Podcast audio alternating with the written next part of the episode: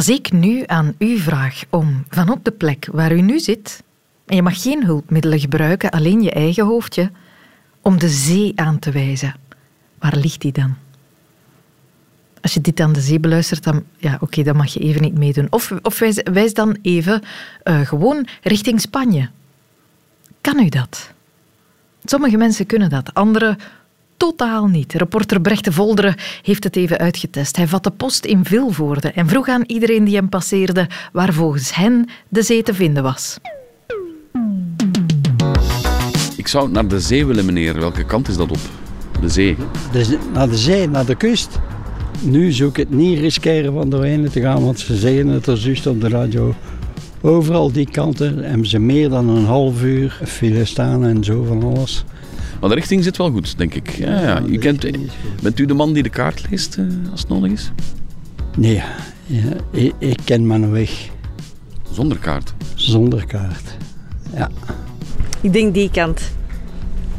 Ik denk het. Ik kan een tip geven, dat is het oosten. Ja, ik ben daar niet zo goed in. Nee. Maar waar ligt de zee? In het oosten, noorden? In het noorden zeker, als anders zou de Noordzee niet zijn. Hè?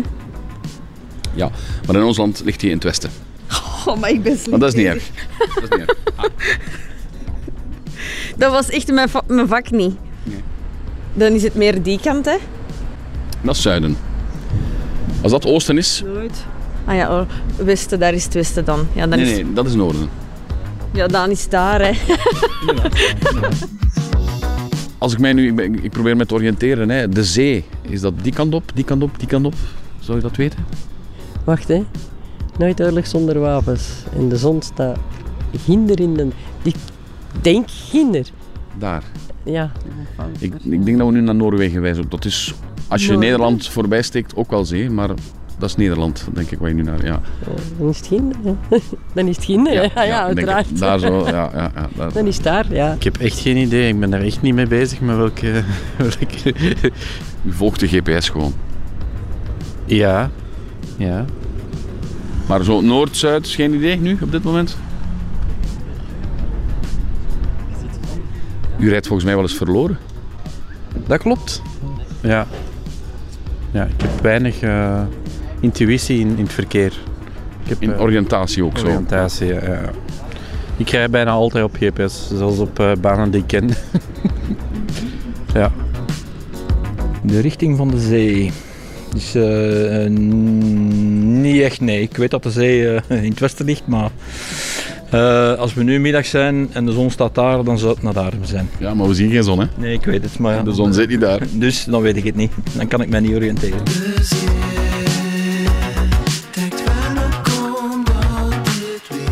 Kaartlezen is ook nooit mijn ding geweest. Uh, dus ik had daar juist daar met een auto geparkeerd. En mijn GPS had gezegd dat ik daar moest zijn, maar ik moest dan blijkbaar daar zijn. Dus had ik mijn GPS nodig op mijn gsm om er te geraken. Om te stappen? Ja. ja. ja ik zeg het, maar ik ben hier ook niet van de buurt. Hè. Maar het is één rechte, het is één rechte straat. Kaart lezen, ik heb dat nog wel geweten. Hè, omdat wij op vakantie gingen met mijn ouders en die moesten dan de kaart lezen. Hè. Maar uh, vraag dat niet aan mij, want ik kan het echt niet. Maar het zit wel in de familie dan, toch? Ja, maar ja. Het is niet omdat zij er goed is dat ik er goed in ben. Hè. Gewoon nooit gedaan, denk ik. Hè? voilà. Als je dat niet nodig hebt. Hoe ver zijn we nu nog van de auto? Nog uh, eh, 500 meter, denk ik. Rechtdoor? Of, uh... Ja, rechtdoor. Dus goed, ik laat u veilig terugkeren. Dus rechtdoor, onder de brug nog? Nee, nee, nee. Dat is, nog, dat is, dat is al verder. Is dat 500 meter, denk je? Dan is het 100 of, 2, of 150. Ja, het zal eerder 150 zijn, ja.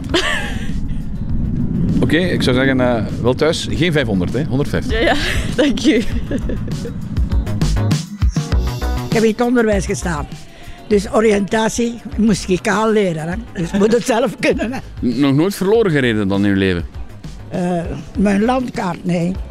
Bij de man wel ze. Want als ik zei, je moet rechts draaien, dan draait hij links enzovoort. Uh, gelijk ieder koppel dat elkaar goed verstaat. Boom.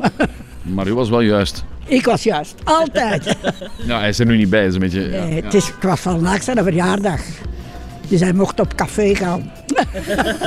maar vindt hij de weg terug? Uh, ik zal hem straks wel helpen. Dan ben ik zeker.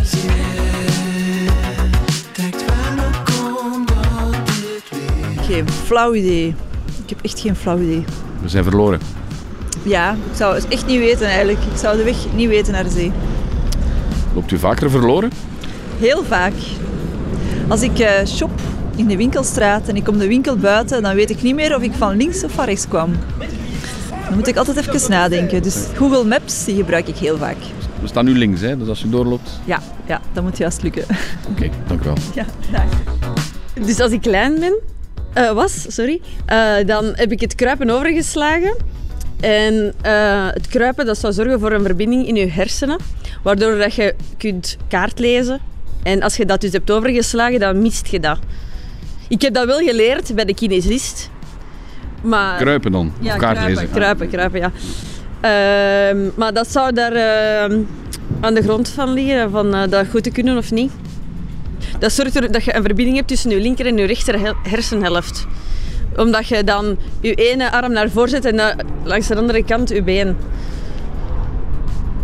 Dat zou daar ja, aan de oorzaak liggen. Als je dat niet lang genoeg hebt gedaan, bent je minder in het oriënteren. Geen flauw idee. Ik ben een ramp in oriëntatie. Maar, je- maar je bent van hier? Ik ben van Zemst, ja. Ja, dat is bijna hier. Ja, bijna hier. Wacht, hè. Is het die kant? Hm? Waar ligt, waar ligt Zemst?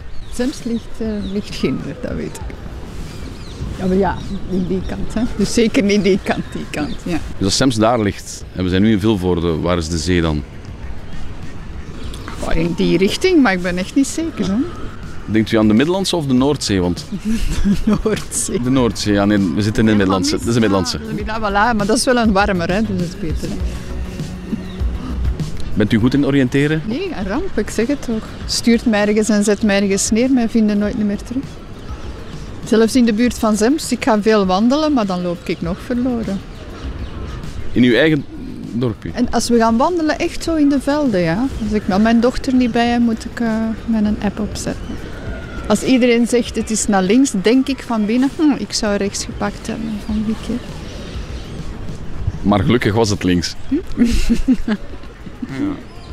Oh ja, oké. Is, is het echt zo erg dat je... Ja, ik ben echt, als er, voor mij, de GPS, dat is de uitvinding van de eeuw. Zonder dat raakte ik nergens, ja. En zelfs na drie, vier keren dezelfde dingen, dan loop ik nog verloren. Ja, dus je hebt het of je hebt het niet en u geeft het En Ik niet. heb het niet, nee. Terwijl mijn dochter, dan zeggen ze dat is typisch vrouwelijk, maar mijn dochter heeft dat wel. Die vindt zonder problemen overal haar weg. Ik pak de verkeerde kant. Omdat ik denk van het is naar Ginder en uiteindelijk is het naar de andere kant. En terug naar huis, dat was? Het is Ginder. Ja, het is goed, het is veilig. We kunnen u laten. Ja, kom Je komt er. Je komt er, het is in orde. Ik kom er ooit wel. Ja, ja, ja. Uiteindelijk kom ik er. Uiteindelijk komen we er allemaal, inderdaad. Alleen doen sommigen er wel echt heel, heel lang over. Hoe komt dat toch, hè? Dat sommige mensen blind naar Barcelona zouden stappen en anderen hun onderbroek nog niet kunnen aanwijzen. Over onze oriëntatie wil ik het hebben. Welkom in de wereld van Sophie.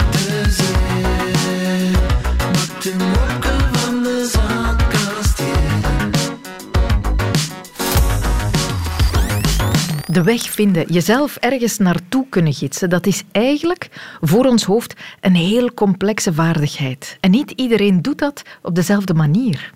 De ene persoon vindt het fijner om naar herkenningspunten te kijken. Dat is een hele belangrijke techniek. Hè. Je bedenkt, hé, hey, die kerk die ken ik, dan moet ik links. En daarachter de bibliotheek bijvoorbeeld.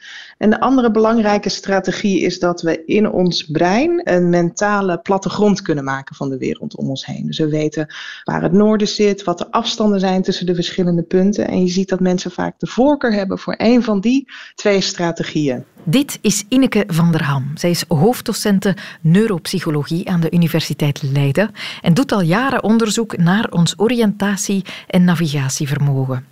En de telefonische verbinding die we hadden was niet al te best. Je gaat dat horen, waarvoor toch even mijn excuses. Vrouwen die neigen er gemiddeld eh, naar om vaker naar herkenningspunten te kijken. En mannen die houden er vaker van om met afstanden en hoeken en dat soort eh, meer metrische eigenschappen te werken. En nee, dat betekent niet dat mannen beter zouden zijn in navigeren of zich oriënteren. Dat is zo'n aanname die al te gemakkelijk gedaan wordt. Maar ik heb het mevrouw van der Ham voorgelegd. Ja, dat is, uh, dat is een, wel een, uh, interessant punt. Ik hoor hem vaak. Wat wij gevonden hebben is dat die verschillen eigenlijk heel erg meevielen.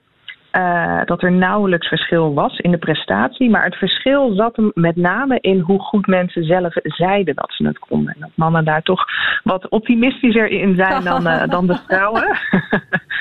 dus het zit misschien meer in de beleving dan in wat er echt uh, gaande is. Het ligt dus niet aan iemands geslacht. Maar wat bepaalt dan wel of iemand zich gemakkelijk kan oriënteren of totaal niet? Dat is deels toch wel aangeboren. Dat heeft ook te maken met de juiste verbindingen in het brein. we weten dat de hippocampus heel belangrijk is voor het maken van zo'n mentale plattegrond. En hoe sterk die verbonden is met andere breingebieden, maakt hoe goed je zo'n plattegrond kunt maken. En we zien ook dat uh, oefening heel veel uitmaakt. Dus mensen die bijvoorbeeld scouting hebben gedaan of van zeilen houden, die zijn vaak toch wat sterker ontwikkeld daarin. Dus het is ook echt iets wat je kunt leren. Neem nu hè, bijvoorbeeld taxichauffeurs in Londen. Ze hebben dat bestudeerd. Die moeten de hele stadsplattegrond, elk straatje, steegje, pleintje, moeten zij uit hun hoofd weten te vinden. Dat gaat over meer dan 25.000 verschillende locaties. En die studeren daarop. Wel, taxichauffeurs die hebben daardoor gemiddeld een grotere hippocampus dan de meeste onder ons. En van zodra ze met pensioen gaan, krimpt die ook weer. Maar ook onder de taxichauffeurs zullen sommigen zich dan automatisch gemakkelijker kunnen oriënteren dan anderen. En dat wordt dan bepaald door de verbindingen tussen verschillende gebieden van de hersenen. Bijvoorbeeld je geheugen is ook heel belangrijk, hè? dat je die informatie opslaat voor later. Uh, en we weten ook dat die herkenningspunten, dat is echt een heel ander breingebied wat daarmee te maken heeft. Dus als die koppeling tussen die gebieden sterk is, dan kun je dus ook makkelijker die informatie met elkaar verbinden. Een goede tip, zet af en toe nog eens je GPS af en probeer uit je hoofd de weg te vinden of neem nog eens een kaart vast. Dat helpt om die hippocampus in topvorm te houden. Er is maar één type mens voor wie al die moeite niks zal uithalen. Dat zijn mensen met ruimtelijke dyslexie. Ja, dat is een ding. Ja, dat klopt. En dat, uh, wat we zien is dat eigenlijk dat hele spectrum van heel goed tot heel slecht de weg kunnen vinden. Dat helemaal aan het uiteinde van dat het heel moeilijk is. Er zijn best wat mensen die vanuit hun, vanaf hun geboorte eigenlijk niet in staat zijn om een beeld van de wereld uh, te vormen in hun gedachten. Uh, daar heb ik eens een, een, een, dame van gesproken vorig jaar. En die vertelde ook dat als ze in haar keuken zat, kon ze zich niet eens in gedachten voorstellen hoe de woonkamer eruit zag. Dus ze wow. kon gewoon niet de ruimte. Ja. En zij kan dus ook niet in haar eentje de weg vinden. Ook al is het de supermarkt waar ze al uh, 30 jaar naast woont. Uh, zij heeft daar altijd hulp bij nodig. Dat is extreem, hè? Maar je kan dus dat ook een klein beetje hebben. Misschien ben jij wel zo iemand die altijd en overal verloren loopt. Dan zit jij misschien ergens op het spectrum van de ruimtelijke dyslexie. Dat zou zomaar kunnen. Ik zou me in ieder geval niet persoonlijk aantrekken, want in dat soort gevallen kun je er echt niks aan doen. En voor mensen met ruimtelijke dyslexie zijn al onze navigatiesystemen en GPS'en natuurlijk fantastische hulpmiddelen. Of die moeten altijd iemand meenemen die wel ergens zijn weg kent. Maar dan nog, je kan nog zo voorbereid zijn. Dan nog kan de wereld je lelijk verrassen met zijn bochten en zijn krochten en zijn onbetrouwbare paadjes.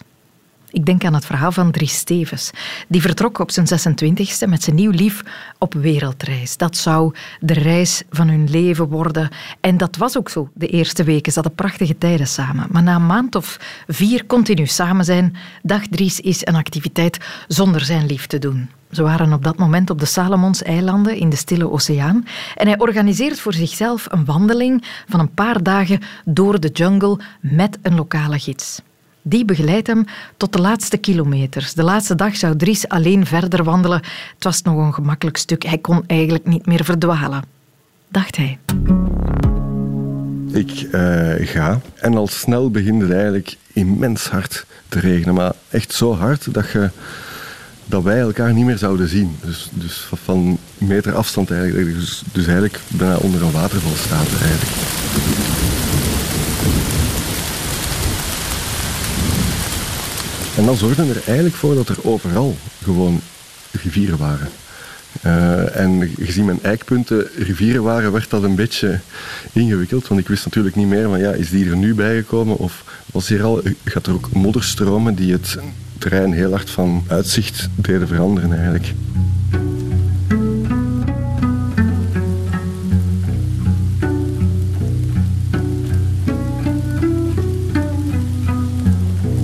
Pad was er ook. Allee, dat was ook gewoon weg. Of alleszins voor mij niet meer zichtbaar. Ehm, dus ik bleef op kompas in de juiste richting gaan. Ik lette wel op dat ik op de heuvelruggen bleef, omdat ik zo wel gemakkelijker kon opschieten. Maar goed, er bleven wel allerhande hellingen. En in, in een van die hellingen was het handiger om blootvoets te werk te gaan. Ik dacht ook, ja, doe wat de locals doen, die doen dat ook allemaal op blote voeten. En in die situatie was dat juist, maar het gevolg was dat ik mijn sandalen waren ergens van mijn rugzak afgeritst door, door die lianen. Dus ik zat daar dan zonder sandalen. Zo was het niet echt een uh, goede start.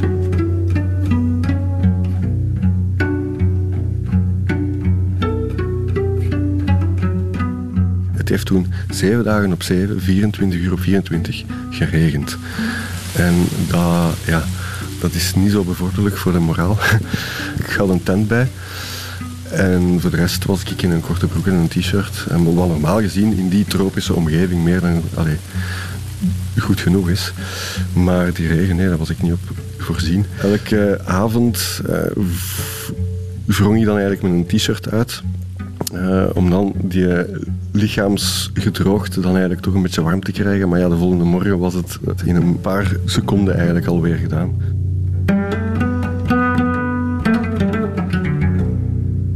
Ja, die eerste dagen die zijn eigenlijk hel. Want de ernst van de situatie begint door te dringen en je voelt van alle afweermechanismes uh, komen. In die zin, ja, je wordt, je wordt boos uh, op jezelf, op uh, je gids, op, op alles wat je tegenkomt op de bergen die er zijn, op de regen die er is. Je ontkent ook wel. Je zegt van, ah, maar dat zal allemaal wel meevallen. Dat, dat, we zien dat wel. En je voelt, uh, je voelt ook angst. Je hebt ook zoiets van, ja, dit heb ik hier echt nog niet meegemaakt. Dit is, dit is gewoon, uh, ja, dit is helemaal nieuw. En je probeert jezelf zo goed en zo kwaad als het lukt toch te beheersen. Um, maar dat is die, was in die eerste dagen echt hard.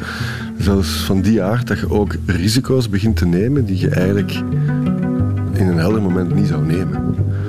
Uh, ik denk aan balanceren op het randje van een waterval of, of, echt afdalingen doen waarvan dat je weet van ja, dit is eigenlijk niet oké. Wat, ja, wat er dan wel gebeurde was, was dat, je, ja, dat je op die manier heel snel door je voorraden en vooral ook je, fysieke energie heen geraakt. En ook door je mentale weerbaarheid. Ja, je verspilt als het ware zoveel energie dat je ja, s'avonds in je tent zit je een hoopje ellende en, en is het echt uh, uitkijken om jezelf weer op te laden en opnieuw moed in te praten en op die manier toch weer verder te gaan.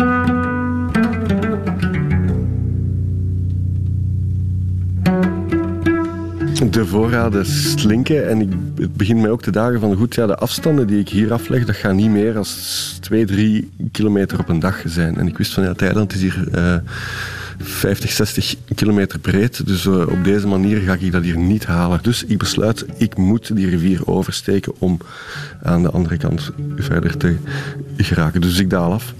Ik doe daar een ongelooflijk loesje afdaling. Met, dat was eigenlijk, eigenlijk was dat bijna het gevaarlijkste punt. Zo, om, omdat je dan zo gefocust bent op, op één ding, dat je bijna niet meer nadenkt van wat, wat is hier, wat is hier nog oké om te doen. En gelukkig, op één bepaald punt, ik kon ook niet meer terug naar boven, ik kon alleen maar verder naar beneden, zag ik van ergens dat er ooit een of ander takje afgesneden was daar. Dus echt van, hoe is die mens hier weggeraakt? En dat dwong mij om opnieuw helder te denken en te, en te onderzoeken van oké, die mens moet hier ooit zijn weggeraakt. Hoe? En dan is het mij wel gelukt om op een relatief aanvaardbare manier uh, naar beneden te komen. En vanaf toen was het in één keer heel filmisch. Toen, toen kwam uh, voor de eerste keer in die zes dagen kwam de zon door. Zo een keer flits. En tegelijkertijd een helikopter kwam over. Dus dat was voor mij echt zo een, een ja, ja, een aardverschuiving bijna. Ja, je, roept, springt, uh, zwaait. Je, maar ja, ik, ik besefte ook wel dat ze mij niet zagen. Maar je wordt even totaal uitgelaten. Maar ja, die vliegen door natuurlijk. Die hebben nu niet gezien.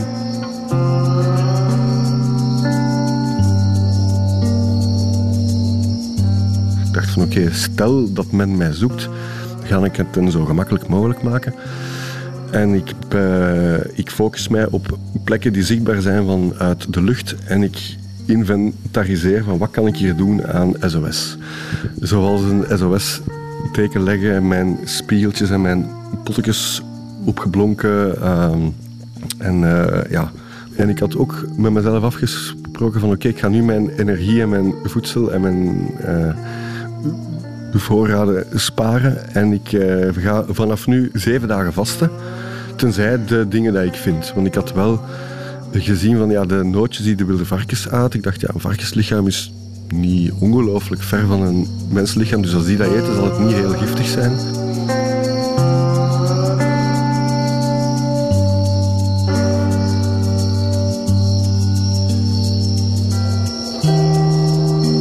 Maar was ook mentaal een heel ander concept. Want op, op zich toen was het ook, was de ernst mij eigenlijk helemaal duidelijk. En begon het ook echt wel te dagen van ja, het is hier echt wel mogelijk dat ik dat hier niet ga halen. En ik begon ook beter te leren leven met die situatie ook. En, dat is heel raar om dat uit te leggen. Ik zou dat nu ook niet meer kunnen. Ik zou dat helemaal opnieuw mo- moeten doen. Maar ik zat toen in een, in, een, ja, in een fase waarin dat ik op zich mijn lot begon te accepteren zoals het was.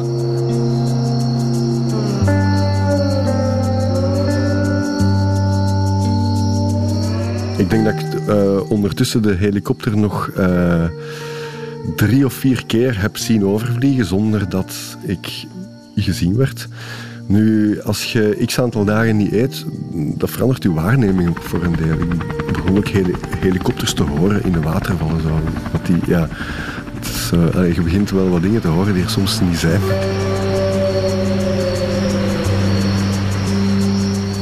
Eh, Dus op een bepaald punt ontdek ik in een van mijn expedities dat er, ehm, eh, dat er een, een kruispunt is eigenlijk tussen twee rivieren met in het midden een gigantische rots.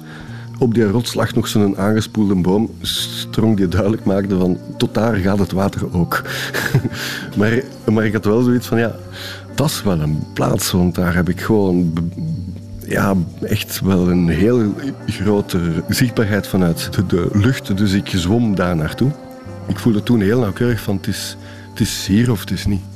Dus dat was een heel raar gevoel.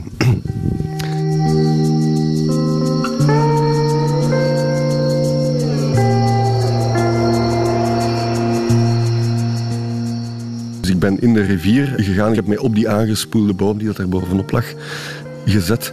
En ik heb daar gewacht op de helikopter. Eh, ja, ik aantal uren en in één keer waren ze daar. En eh, dat is een enorm geraas dat boven het hoofd hangt.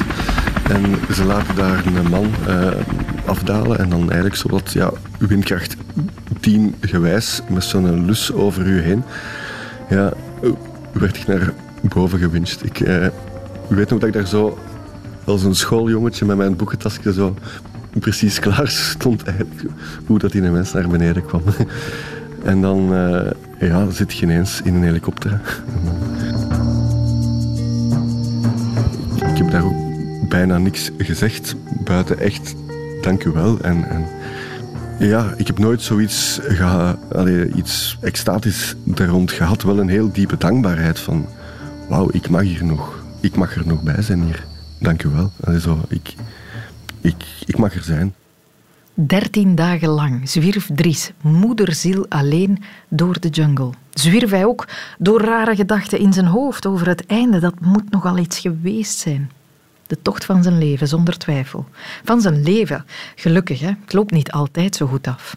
Bart Bogaert vertelde mij zo'n verhaal. Dat speelt zich af veel dichter bij huis, in de Hoge Venen, in 1871, met twee hoofdrolspelers. Enerzijds ene François Rijf, dat is eh, een man van 32, op dat moment afkomstig uit Bastogne. Een arbeider aan de stuwdam van Gilep. En hij woont ook in de buurt van Gilep op dat moment. Maar bij wijze van ontspanning bij al die harde arbeid aan die stuwdam, gaat hij op 15 augustus 1870, putje zomer, naar de kermis in Jalais.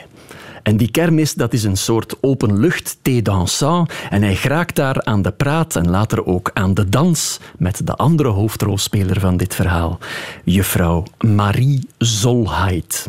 24 jaar, boerendochter uit Offray. En de mensen die dat nu meteen gaan opzoeken, wil ik een beetje helpen. Offray, dat schrijf je X-H-O-F-F-R-A-I-X. Het is een stille eerste X. Ja, en een stille laatste X Ja, ook. Het ja, begint en eindigt met een X, zo zal je niet veel vinden. Maar dus Offray, dat is een, een klein gehuchtje in de buurt van eh Malmedy, dat toen nog in 18, we spreken 1870, in Pruisen lag. Dus Marie Zolheid is, zoals haar naam al een klein beetje doet vermoeden, eigenlijk een Duitse die weliswaar over de grens in een taverne werkte in Jalais, waar ze dus op de kermis François Rijf ontmoet. Dat is daar tijdens die dans op de kermis een coup de foudre van je welste. Ja. Ze zijn allebei al heel snel overtuigd dat ze voor elkaar de ware zijn en ze besluiten te trouwen. Al heel snel. In november bes- beslissen, beslissen ze dat al ergens. En ze leggen ook al een datum vast. De eerste zondag van maart 1871 zal het gebeuren. Zullen ze met elkaar trouwen. Maar in januari 1871, een goede twee maand voor het trouwfeest, heeft François zijn schoonouders nog altijd niet kunnen ontmoeten. Dat is er nog altijd niet van gekomen. En dus beslist Marie om op 21 januari een dag vrij te nemen. Ze vraagt aan François om dat ook te vragen op zijn werf, om die dag te voet naar Offray te trekken om daar documenten die ze nog nodig hebben voor het eh, huwelijksfeest op te halen in het gemeentehuis en en passant ondertussen ook binnen te springen bij vader en moeder voor de eerste ontmoeting met hun toekomstige schoonzoon. Die tocht naar Offray vanuit Jalais, dat is een tocht van 20 kilometer dwars door die onherbergzame hoge venen. En ze hebben een slechte dag gekozen, want het is op die dag, 21 januari, apocalyptisch slecht weer. Er is sneeuw, er is een snerpende wind, mist, ijzel, vrieskou.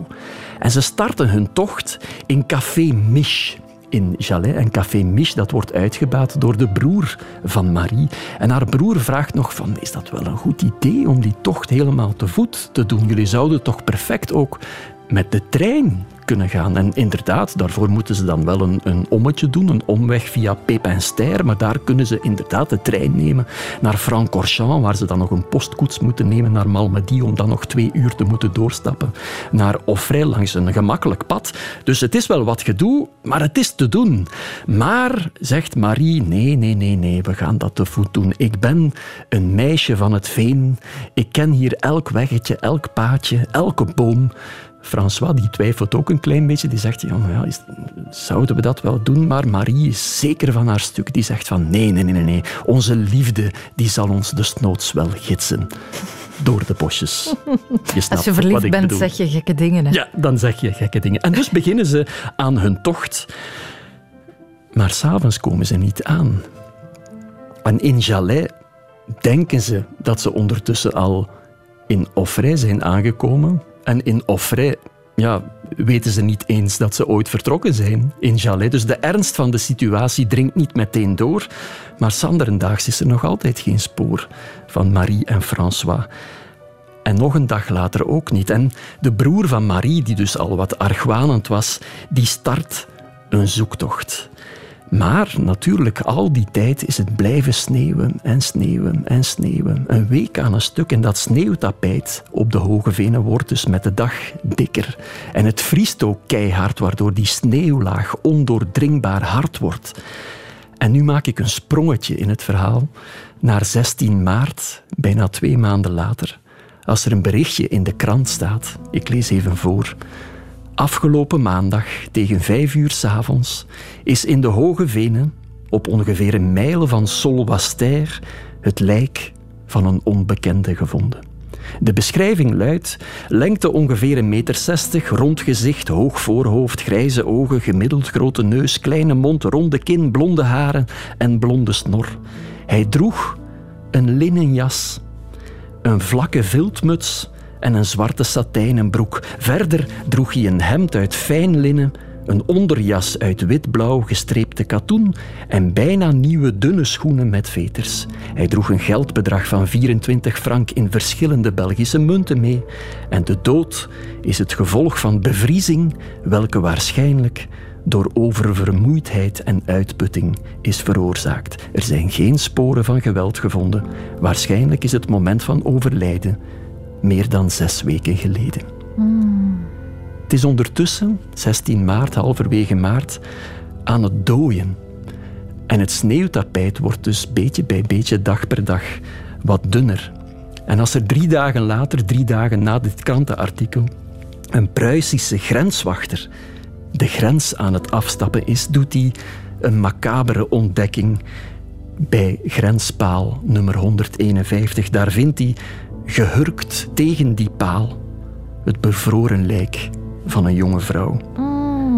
En er ligt een mannenjas over haar gedrapeerd. En in die mannenjas, in de binnenzak, zit een briefje waarop staat: Marie vient de mourir et moi, je vais le faire. François. En in een struik wat verderop hangt haar onderjurk en een medaillon van de Heilige Maagd. Haar onderjurk heeft ze daar dus opgehangen als een soort signaal, een soort herkenningsteken van hier is iemand. En er wordt dus aangenomen, al zullen we nooit exact weten wat er precies gebeurd is, er wordt aangenomen dat Marie op een bepaald moment door de kou bevangen moet zijn geraakt en flauw gevallen en dat François geprobeerd heeft om op zijn stappen terug te keren om hulp te zoeken en uiteindelijk zelf bevangen is geraakt door de kou. Hij had, zoals je daar kon horen uit die beschrijving in de krant, zijn beste kostuum aangetrokken om zijn schoonouders voor het eerst te gaan ontmoeten en was natuurlijk niet voorbereid op die hevige kou in het bos. En hij is in die zoektocht naar hulp voor zijn geliefde waarschijnlijk gestorven. En vermoedelijk heeft Marie dan, die de weg wat beter kende, geprobeerd om Barak Michel te bereiken. Heeft ze het niet gehaald, is ze tegen de grenspaal gaan zitten met haar gezicht uit de wind. Is ze daar in slaap gevallen om dan uiteindelijk niet meer wakker te worden en pas zes weken later, als de sneeuw, gedooid was, teruggevonden te worden. De beide families van Marie en François hebben elk op de plek waar de lichamen zijn gevonden, want ze lagen zo'n twee kilometer uh, uit elkaar. Die hebben op die beide plaatsen een kruis geïnstalleerd en die beide kruisen, die beide herdenkingskruisen, zijn in 1893 dan vervangen door een kruis voor de twee op de plaats waar het lichaam van Marie is gevonden. Dat kruis is nu bekend als het Croix des Fiancés. En daar staat op à la mémoire des fiancés François Rijf de Bastogne et Marie Zolheid de Offray, mort dans la neige en janvier 18, en janvier, en janvier 1871. En dat kruis staat er nog altijd. En voor wie van de zomer is in de Hoge Venen wil gaan wandelen, wees voorzichtig. En blijf op de paadjes, hè. Want dit wil je toch niet meemaken? Je wil ook niemand op die manier kwijtgeraken. Elk jaar staan er wel dat soort verhalen in de kranten. Onlangs nog, een kereltje van negen jaar was aan het spelen langs de waterlijn aan zee en plots, nergens meer te zien. Familie in paniek, gigantische zoekactie opgestart met helikopters en boten en politie en redders. En gelukkig hebben ze dat kereltje kunnen terugvinden, maar wel pas drie uur later en tien kilometer verderop. Zo ver was dat mannetje gewandeld. Dus om dat soort drama's te vermijden, heb ik contact opgenomen met Alain Remu. Dat is de man van de cel vermiste personen van de federale politie. Als er mensen vermist zijn, dan is hij de man die gebeld wordt. Zeker wanneer het onrustwekkende verdwijningen zijn. En hij had een paar ijzersterke, levensbelangrijke tips. Laat ons beginnen met te zeggen dat je best maakt dat het niet gebeurt. Mhm. Dat is één. Met andere woorden, hou die kleine mannen in de gaten. Um, je kan ook op voorhand een aantal afspraken maken. We hebben bijvoorbeeld aan zee het project um, samen met Studio 100 Child Focus rond de verdwaalpalen. Ja. Dus waar, waar je kan afspraken maken met kinderen van kijk, moest je ons ooit kwijtgeraken, wij zitten hier aan de rode bol of aan de groene appel, whatever, het maakt niet uit. Dat is één. Nu, als je dan echt de pech hebt dat het toch gebeurt, um, Want je moet je voorstellen, dat, dat ventje of dat meisje dat ergens plots een emmertje water gaat scheppen en zich omdraait en dan plots 10.000 mama's en papa's ziet, die weten het niet. Mhm. Nu, er zijn een aantal zaken die voor ons van belang zijn op het moment dat we er dan aan beginnen als, als, als politiediensten of, of zoekactie. Ehm, dat is van ja, moeten we ons focussen op het water, moeten we ons focussen op het zand, moeten we ons focussen op de dijk. Het probleem is dat je met die, met die kleine mannen nooit echt weet wat er echt aan de hand is. Ehm, daar hebben wij een aantal eh, vuistregels voor. Eh, de redders zeggen ons bijvoorbeeld heel vaak: als je toch moet zoeken, zoek dan altijd met de wind mee. Want ze stappen liefst met de wind mee. Dat is minder lastig. Ah, ja? Dat zou wel kunnen, maar de uitzonderingen bevestigen dan de regel. We hebben er ook al gehad die tegen de wind instappen, natuurlijk. Mhm. Ehm, als ouder zelf, het enige wat je eigenlijk wel kan doen, dat is maken dat je weet hoe je kind eruit ziet. En ik bedoel dan van kledij. Mhm. Ja, eh, welk soort zwembroekje. Als je niet zeker bent van de kleur, geef dan ook geen kleur mee. Want we hebben het ook al meegemaakt dat mensen zeggen: je moet zoeken naar een ventje met een ro- rood zwembroekje. Een rood zwembroekje. En als je die dan vindt, heeft hij een blauw zwembroekje aan. Ja, ja, dus ja, laat daar duidelijkheid over bestaan. We hebben ook een fiche gemaakt met de redders aan zee, waar al die essentiële elementen op staan. Maar stel dat je een klein ehm, ventje of eh, klein meisje kwijt, kwijt bent, ehm, zo snel mogelijk de redders verwittigen. Zij gaan dan op hun manier ehm, dat aanpakken, bijvoorbeeld met public address systeems, eh, audioberichten over het strand. Ze gaan ook onmiddellijk hun redders dispatchen op alle, ik zal maar zeggen, centrale plekken eh, toezicht uit te oefenen. Het is natuurlijk niet altijd een evidentie. Echt warm weer, het strand propvol. Soms moeten we wachten, echt wel, tot wanneer het strand begint leeg te lopen omdat het dan gemakkelijker wordt om te zoeken. Want eerlijk gezegd, bijvoorbeeld met een helikopter boven het strand gaan vliegen op zoek naar een klein ventje met een rood zwembroekje. Ja, op topdagen zie je er duizend lopen. Hè? Dat, Ja, ja. dat werkt dus niet. Dus daar moet je de tijd soms een beetje laten meespelen. Het voordeel is dat meestal gaat het echt over verdwaalde kinderen en niet over vermiste kinderen. Ja, ja. Dat is toch een nuance. Een belangrijk Het- verschil. Ja. Ja. Voor ons alleszins. Mhm. Wat kan je je kind aanleren over zo'n moment op voorhand? Stel dat je verdwaalt, wat kan je aan je kind zeggen? Ja. Dus eerst en vooral hem of haar erop wijzen waar je zit en herkenningspunt meegeven, zoals bijvoorbeeld verdwaalpalen, maar als die er niet zijn, bijvoorbeeld zeggen van kijk, moest je ons kwijt zijn, kijk dan naar de huizen, daar zie je bijvoorbeeld dat restaurant of die, die kleur van reclame, een herkenningspunt meegeven. Dat is een eerste belangrijke zaak. Tweede natuurlijk op wijzen dat ze best bij u in de buurt blijven, maar die verantwoordelijkheid heb je eigenlijk zelf. Daar moet je zelf voor zorgen. Laat dat heel duidelijk zijn. Eh, drie, eh, als het zich zou voordoen, dat ze dan weten hoe de redders eruit zien.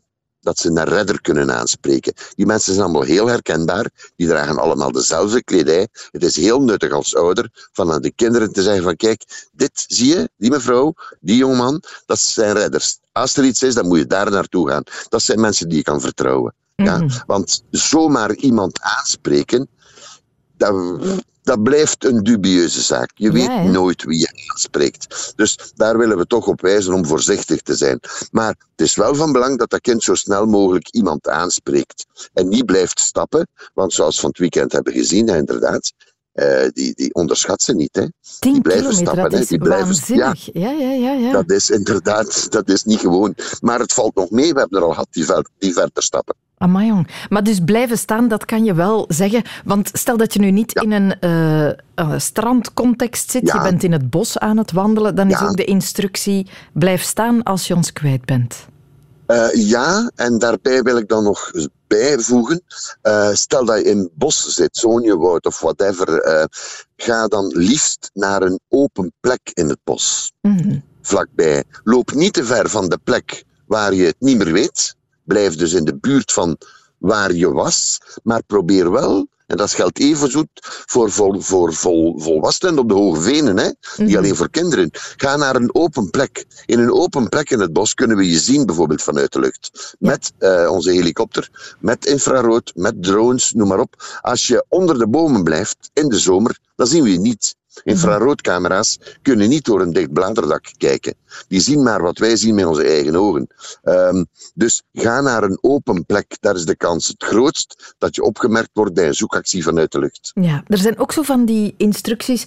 Volg de rivier, stroom afwaarts of uh, ga naar het hoogste punt in de omgeving. Ja, als je de omgeving kent natuurlijk. Mm -hmm.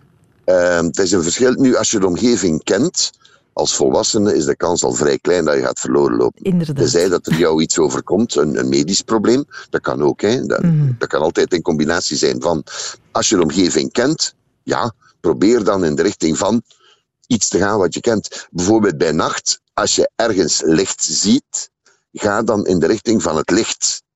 Altijd rekening houden met het feit dat je niet weet wat je kan tegenkomen natuurlijk. Stel dat je in een zone zit die je helemaal niet kent en je begint te stappen in de richting van het licht. Je stapt dus weg van de plek waar je vermoed wordt van te zijn. En als je dan blijft stappen en plots kom je voor een, een onoverschrijdbare rivier of een heel grote beek, ja, dan ben je heel ver weg van je originele zone. Maar dan kom je wel niet aan het licht, want je geraakt er niet, je staat voor water. Dus dat is toch een afweging die moet gemaakt worden natuurlijk. Alles hangt er natuurlijk vanaf, Sophie. Of we spreken over kleine kinderen, of we spreken over volwassen mensen, of we spreken bijvoorbeeld over risicopersonen met dementie, dat is nog een ander probleem. Dus er zijn verschillende manieren van verdwalen en verschillende omstandigheden waarin je kan verdwalen. Veel hangt dus af van de persoon die verdwaalt. Het gaat altijd over een samenloop van omstandigheden. Wanneer loop je verloren? Je gaat je weg verliezen als je niet weet waar je bent. Mhm. Dat geldt bijvoorbeeld voor kleine kindjes. Dat geldt voor mensen die het niet meer beseffen, bijvoorbeeld door dementie. Ja? En in andere gevallen komt het door omstandigheden. Bijvoorbeeld uh, een plek die je wel kent, maar uh, heel druk. Ik, ik, denk maar bijvoorbeeld aan een grote massa op een festival. -hmm. Dat om duur, eh, en als jongere, jongere mensen dan, dan zeggen ze, het is avond, ik weet niet wat. Dus omstandigheden spelen altijd een grote rol ja, ja, bij verdwalen. En dat Meestal ligt er iets aan de basis. En dat bepaalt het profiel van de vermiste, van de verdwaalde persoon, bepaalt in grote lijnen hoe je moet zoeken. Een praktisch voorbeeld. Als je een klein kind moet zoeken, mhm. als wij dat moeten doen, dan zeg ik altijd, wanneer we ons mensen opleiden of, of lesgeven erover, probeer je in de plek te zetten van dat kindje. Als dat een kindje is van een jaar of drie, vier, dat je kwijt bent. Mhm. Ga dan even op je knieën zitten, op je hurken zitten en kijk dan eens rond. Ah, dan zie je heel andere dingen dan van op een meter tachtig. Ja? Dan zie je bijvoorbeeld onder een boom uh, een, het hok van een beestje, van, van, van, een hond of zoiets. Wel, kinderen worden daartoe aangetrokken. Dat zie je niet als je van op een meter tachtig kijkt. Dus verplaats u voor een stuk in de omgeving van het vermiste kind. Dan Mhm. zie je soms zaken waarvan je zegt, tja, waar is dat daar? Is dat gelijk een oude doos of het een of het ander? Als je daar dan onder die boom kruipt en je gaat achter die doos kijken, ja, daar zit Jantje dan natuurlijk, hè, weet je wel. Maar dat zie je niet altijd vanuit je gewone observatiepositie. Ja. Dus er zijn wel een aantal zaken waar je kan op letten als je echt moet gaan zoeken. En een andere belangrijke zaak, wij zeggen het altijd, zeg nooit nooit. Onderschat die kleine mannen niet. Ehm, ik heb het al meegemaakt dat wij alle middelen mobiliseren op zoek naar een heel klein kindje dat vermist is. Mhm. Dat dan uiteindelijk blijkt te liggen slapen in een ingemaakte kast in een woning. Maar ja, ik, je kunt het niet geloven. En buiten is ondertussen al een helikopter en zijn er speurhonden. En de eerste plek waar je moet zoeken... Luister, er zijn twee termen die wij altijd gebruiken. Dat is, het zijn twee afkortingen. PLS, Point Last Seen, en LKP, Last Known Position. Ze komen uit de terminologie van de Search and Rescue. PLS, Point Last Seen, is de plaats waar de vermiste, de verdwaalde, voor het laatst met zekerheid fysiek werd gezien. Dat is een heel belangrijke. Vandaar starten wij altijd. Daar, daartegenover staat de LKP, Last Known Position, laatst gekende positie. Dat is de plaats waar je kan vermoeden dat de persoon nog is geweest, of waar je bijvoorbeeld voorwerpen, aanwijzingen of elementen vindt die rechtstreeks naar de persoon verwijzen. Bijvoorbeeld het petje van het vermiste jongetje. Mhm. Wordt ergens gevonden achter een, een, een, een strandhutje eh, aan de duinen. Wel, dan weet je, het is zijn petje, dat zijn we zeker. hè, dat kan je checken met de ouders. Alleen weten we niet hoe dat petje daar komt. Heeft hij dat daar verloren? Heeft iemand dat daar gegooid? Heeft iemand het gevonden en daar gelegd? Dus er zijn wel nog een aantal vragen bij. Maar het is wel een belangrijk element in onze zoektocht. Ja, dat ja, zijn ja. twee termen die wij altijd voor ogen houden bij elke zoekactie. Ja, En eh, de beste tip is natuurlijk, als je niet wilt verdwalen, blijf thuis, hè, Sophie. Dat gaan we niet doen. Nee. nee. Nee, daarvoor is de wereld veel te schoon om alle dagen thuis te zitten. Trek er maar op uit, ontdek de wereld, maar neem je voorzorgen. En met al die tips op zak kunnen we nu alleen nog maar in onze kennis verdwalen. Geniet van de vakantie. Gaan wij ook doen. De wereld van Sophie is er heel graag terug voor jou in september. Tot dan.